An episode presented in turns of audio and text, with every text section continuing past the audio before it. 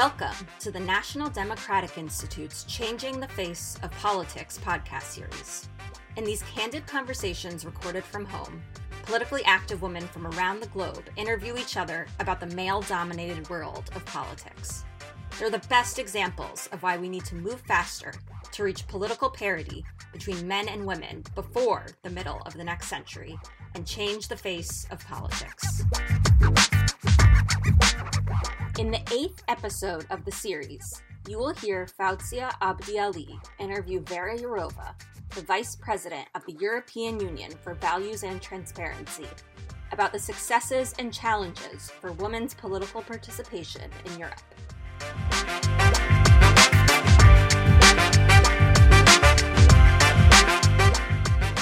Hello, welcome to this episode of the Changing Face of Politics podcast series by NDI. My name is Fauziya Abdi Ali, and I am the President of Women in International Security in the Horn of Africa. We have a really good guest today, the Vice President uh, Vera Jourova, who is the Vice President of the European Union for Values and Transparency. Welcome, Vera. Thank you really very much. Thank you for inviting me. So we will start off uh, from what has been happening in the past couple of months, and this is the issue of COVID in particular. Um, has the COVID 19 crisis influenced your political views in any way? Well, we see that COVID 19 uh, is, a, is a horrible thing which, which uh, we have to manage uh, definitely we have to manage in a fair way that the price for COVID uh, will not be paid only by some. And this is about the asymmetric impact of COVID, uh, where we clearly see that the groups of citizens, uh, the part of the society which already was in handicapped position uh, and, and with some kind of vulnerability, is now under even bigger pressure. It, it is not a surprise. COVID-19 has amplified everything, uh, everything negative, but also positive. We we have to speak about the, the digital uh, revolution, which has been uh, somehow uh, pushed pushed forward. So we uh, uh, obviously see that in COVID-19, the the need to the, to come with the policy which will decrease the burdens on some especially we speak here about the women. So, so decrease the burdens uh, on, on women and children and, and on, on everybody who is in vulnerable position is a very key challenge and also imperative for our policies. And this is especially, this is exactly what we try to do in the European Union, because as you know, we have uh, as you might know, we have uh, been at, in the final stage of adopting the new budget for, for the next seven years, which mm-hmm. includes uh, a big uh, amount of money to uh, decrease the negative impact of, of COVID-19 crisis. And that is a very important chapter which deals with the social impact and which also encourages all of us to come with the policies which will stabilize the situation and which will help the people in need. Uh, we have done, we, we, have to do a lot uh, more things uh, because what we see is the increase of domestic violence, which is again, of course, uh, turning against women and children. And when I say we, I mean men and women who are in the politics. And here comes our issue that we still have in, in some parts of Europe politics as the uh, almost purely domain of men and the imbalanced politics, which is not reflecting the way of thinking and the needs of, of the women is, uh, I think, very, very dangerous, especially in these times because now uh, too much is at stake. The crisis is shaking all of us, and we need to come with the, the proper political uh, response. Interesting that you bring out the issue of imbalanced politics and the way it's also impacting women uh, in particular, and, and the fact that in some instances, even the needs of women aren't necessarily met. Uh, you talk about the fact that there's policies that need to be put in place when looking at the issue of COVID. And one of the criticism that has always been put across now uh, with various countries looking at the stimulus packages, uh, they seem to not necessarily have a gender lens to see ways it can cover both men and women during this crisis. This year, we are celebrating 25 years of you know, Beijing Conference and Platform for Action. What do you think, as especially a woman in political leadership and decision making, has changed when it comes to issues of women? And what do you think, especially now with the issue of COVID, has stubbornly stayed the same? Yeah, let, let me say last sentence on, on COVID. Uh, we what we see is, is the, the, the reality is that the women are often in frontline jobs uh, in the healthcare and care sectors and shops selling essential goods as well as in part-time and precarious jobs in the sectors most affected by the economic crisis. That's why we need to take proper decisions also to, to understand the role of women and, and support them in it because they are working for the whole society. And uh, they also often face the heaviest share of the childcare and homeschooling burden during school closures. So uh, the role of women in, in, in COVID is uh, extremely important and we must not neglect their needs because it would not be only unfair, it would be very short-sighted. On, on your question, well, uh, women, uh, uh, uh 25 years after Beijing uh, agreement, we saw some, some progress in the right direction. Many countries worldwide codified women's rights and implemented gender quotas for elected office, which, which helped to encourage the women to get to the decision-making position.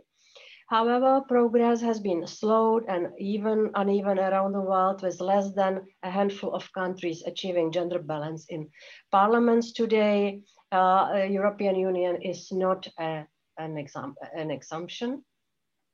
We only see some champions. The Scandinavian countries are traditional champions in uh, putting uh, women first uh, for a very good reason and with very good results when you look at how stable and prosperous the Scandinavian countries are, well, I believe this is uh, the merit of the balanced uh, decision making. So let's take it as a good example. Uh, if we if we have time, uh, we we have some. I have some figures for Europe here. Yeah. Mm -hmm. yeah so that the the I always say that the European Union is a good address for the women but there is but. we we still we are not there yet. Uh, so mm-hmm. average EU last year figures. 32.5 in uh, participation of women in lower houses of the parliaments. Only 7% of the member states achieved gender balanced uh, uh, co coverage, uh, which is which we count around or above 40%. 39% uh, of women in local assemblies. The smaller the towns, the more the women, because they are universal. the, the bigger the towns, the more men, because they are women to work around that. Sorry, but I sometimes have to be a little bit politically incorrect. Uh, we have 31% of senior ministers in uh, the member states governments. Nine, nine member states at this moment have gender balanced government. So it mm-hmm. means more than 40% of women. We have 14% prime ministers. We have fantastic women leaders in Europe. We have Angela Merkel. Whenever I see only men around the table, I am very nervous. And when for instance, the, the memory of, of the crisis in Ukraine, uh, there, were, there were negotiations in Minsk and there were only men around the table. I remember the relief when Angela Merkel entered the room.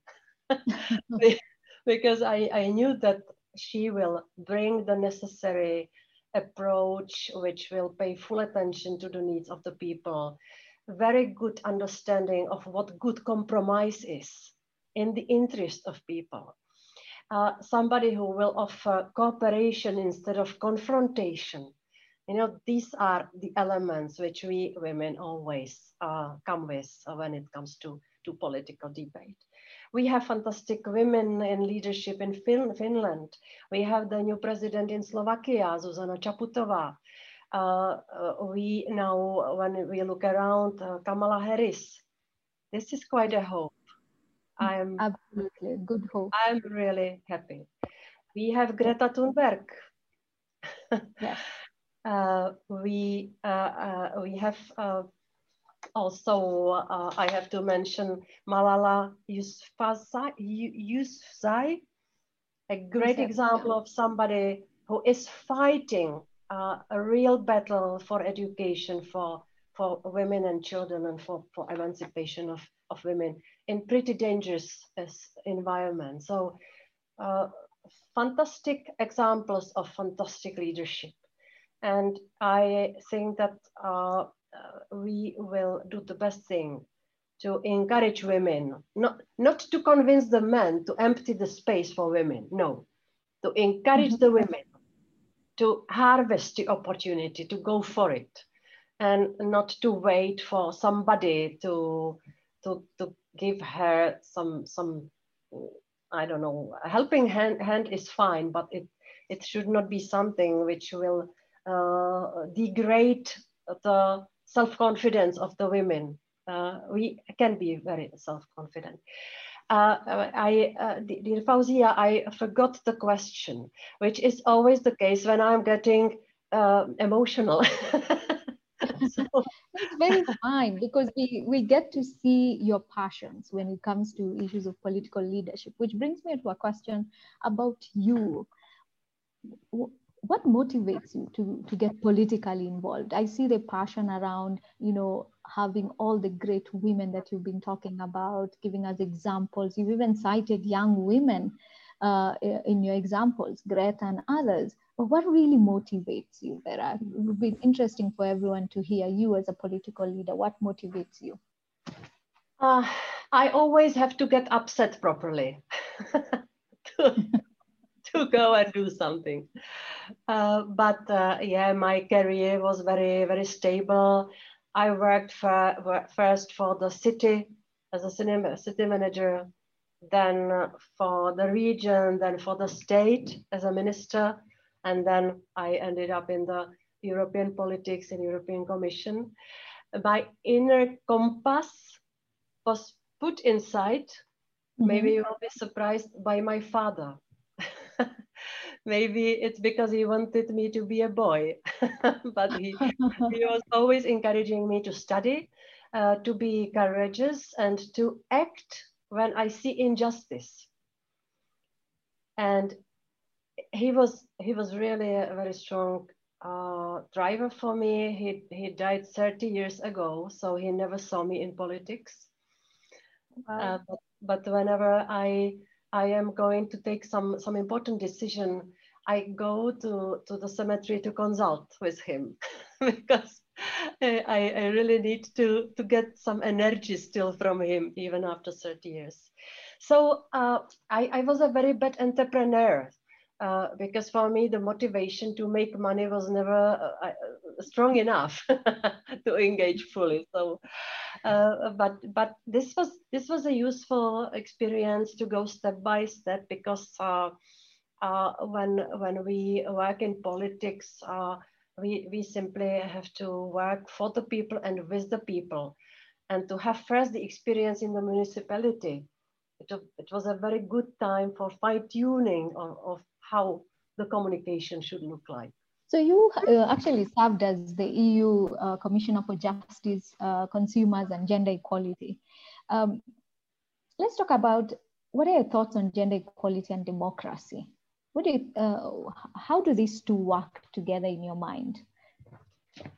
Uh, well, uh, I think democracy is the best system ever, which the people invented to have peaceful mm-hmm. and prosperous life where everybody should have the same uh, value of the voice.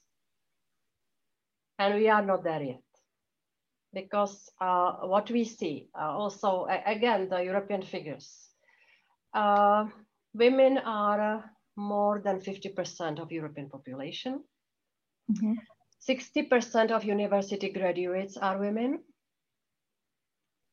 Uh, I told you the figures for the representation in politics. Yes. 5% of CEOs, but you didn't ask about maybe so much about business. Mm-hmm. 16% average pay gap. Yeah. I continue. And uh, it is amazing that we are still not able to get rid of this heritage of the past. Having Why the, is that so? Having the chance to go and vote and go yeah. and be voted. So uh, I think that in, in democracy, in modern democracy, uh, we should all do everything to uh, encourage the women to go to decision-making positions, to forget about all that past bias, to be mm-hmm. self-confident enough, to have a clear goal, uh, to have convincing arguments, because the men when go to they go to politics this is what i noticed they have a tendency to sell and promote themselves. Yes. When we go to politics we are promoting the ideas rather than ourselves. We should make it a strength instead of weakness. And uh, without uh, achieving the balance uh, in uh, decision making positions uh, our democracy will always have uh, uh, some uh, some uh, critical features like imbalance, biased decision making, unfairness. so of course we have to work together to to encourage the women to take take stronger stronger voice. We are trying to to finance projects in Europe to encourage women to study technical subjects at school mm-hmm. to get better paid positions in IT sector. But we are also encouraging the, the young women uh, to enter the, the politics, especially at the uh, municipal, first at the municipal and regional level. Some parties are uh, introducing the quotas for the women, mm-hmm. which sometimes works, sometimes not, because it is also, it's, it's not welcomed everywhere. because quota in some part of European Union is seen as the unnecessary, uh, how to say, uh, artificial uh, support. so uh, there are there are many ways how to encourage encourage people to to get better positioning in in positions in, in politics. We we desperately need them. Yeah, the, one of the arguments every time I talk to women who are trying to run for office or are, are actually running for office or even business and, and so on is they say women too are barriers uh, to other women. Uh, women sometimes don't vote for other women if they need to vote for other women. They still, uh, uh other than the women who constantly go out and actually talk about the fact that gender equality is important, especially in the democratic space, there are those who still feel, as women, that uh, gender uh, equality is not as important. How do we bring all women on board, for one? And then, secondly, there's also the issue that we talk to each other. They say sometimes we are engaging in our own silos, and that is why the agenda around women issues is not moving be, uh, as fast as we want it to move. How do we improve that?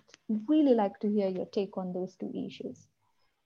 I think that it, it requires continuous effort to get out of the bubble. And it is more difficult now when we, you, you are my beloved bubble. Yeah, I'm happy to, to be with you. but you, yeah. you feel it yourself that we are kind of speaking with the convinced ones. Yes. And maybe there will be some unconvinced ones who will uh, listen to the podcast and, and they, they will say Jourova is either naive or fanatic. I don't I don't want to be neither of, of those. Mm-hmm. Uh, I, I would like to, to stand both feet on the ground and uh, keep promoting the logical and obvious things that if we do not have women in decision making positions, uh, there will be something important missing. I, I already, uh, for, for the balance, uh, the development and for achieving uh, fairness and, and uh, uh, some, some kind of balance uh, in, in distribution of fairness in the society. we have some member states in the EU where it is a kind of a shame to get the helping hand. I come from such country uh, when I speak about the quotas in my country, it, it has a very sharp reaction. And it's maybe because of the of the communist uh, past that the the communist woman she was a heroine. Yeah, she she there was a declared equality, only declared one, but it meant that the women had to retain all the family duties, and on top of that, they have to work as as as much as the men to to make the money for for for living and uh, was it was it equality well but but we were taught in the society that or educated in the society when uh, complaints were seen as weakness as something inappropriate yeah so there are big cultural biases and, and, and traditions. And uh, also it is connected with how the churches are strong in each society. So it's a very complex issue. And the first question was? Uh, so encourage other women to support other women. The examples are important. I think that uh, they should have also some certainty that the society will help you if they if, will help them if they want. For instance, uh, what we what we see in the in the last 10 years, with what is growing is, is hate speech online against women who want to engage uh, in politics. It's not about uh, only against the politicians. It's about the journalists, uh, about the, the women judges. Uh, mm-hmm. We we see it everywhere. So I think that there should be more efficient help of the society the legal aid, also the action of law enforcement side. Yeah, mm-hmm. because mm -hmm. uh, this is a crime to to attack somebody and to uh, in, to to incite violence against concrete people. This is a crime or might be qualified as crime. So there should be crime and punishment also in online world. And, and so I think that the society is still not doing enough to support the women and to give them more certainty that if they engage in, in uh, public uh, uh, matters, they will not face uh, the danger, them uh, and their families, because the women are never alone. Yeah, I remember very well how difficult for me was to start the, the political career when I always was aware there are my children who mm -hmm. will suffer, who will suffer but they are not complaining. They are encouraging me. so, are you optimistic about uh, like in the next 10 years that we probably will have even an increased acceleration of uh, more women joining political leadership? I don't want to paint gloomy picture, but we will see in some parts of Europe uh, and in the world uh, a lot of backsliding. Oh, and wow under the headline of let's come to the traditional values. Okay. Which the people want. Part of the society is so nervous about the quick changes, yeah. especially the digital revolution and now COVID, that they have a tendency to believe those who are uh, promising good old normal. But old normal was not good for women. That's mm-hmm. why we have to be aware of these tendencies. Uh, do not underestimate that, them and to uh, everybody who can do something against that should go and do that. And it's not only about women activists. It's uh, it's about the women in all decision-making positions. I remember a lot of interesting discussions with the uh, few but very strong women who are nowadays the captains of industry. Mm-hmm. Yeah, who have also influence. Uh, we, we have to join forces and uh, work continuously for new good normal. And uh, the COVID is a mm, real, real misery, which is, which is now endangering all of us, but it could be also a chance to start something new. And uh, I, uh, we, we uh, adopted the, the gender strategy, uh, uh, the, strategy which is focusing on, on several important priorities. And we mean it seriously in Europe that uh, we have to join forces and not to come back to the 19th century.